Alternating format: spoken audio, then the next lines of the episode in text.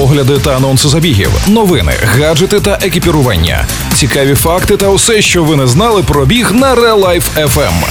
Подкаст Пейсмейкери. Побігли! Усім привіт, це пейсмейкери. І з вами я, Марина Мельничук. Тримаємо руку на пульсі бігових новин світу. Сьогодні в епізоді. Пейсмейкери на Real Life FM. Бігун із Сан-Франциско намалював символ року за допомогою GPS-арту. Дослідження, як не треба підбадьорювати бігунів на змаганнях.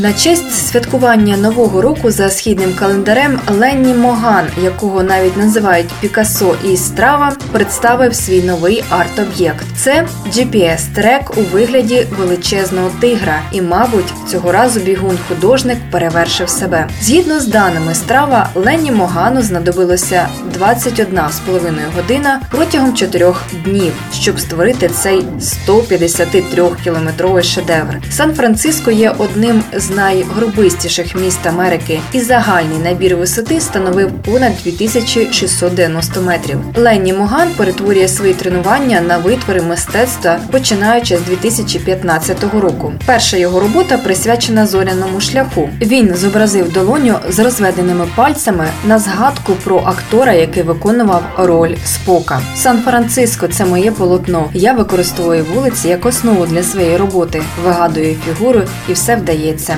Майже як діти, які дивляться на хмари та бачать у них контури реальних речей.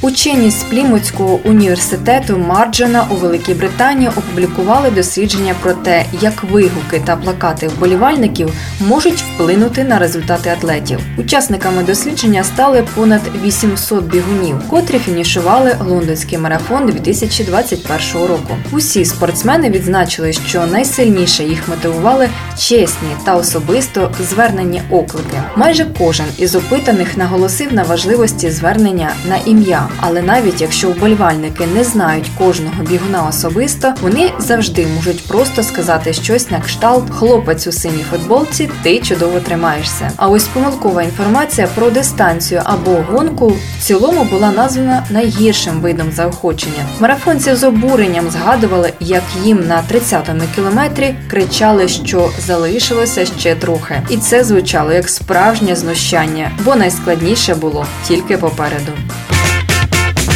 Це були бігові новини зі всього світу від подкасту Пейсмейкери. Для вас їх підготувала Марина Мельничук.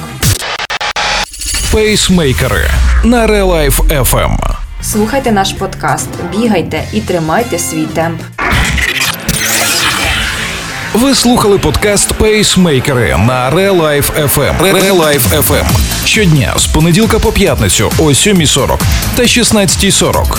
Починайте бігати і слухати нас.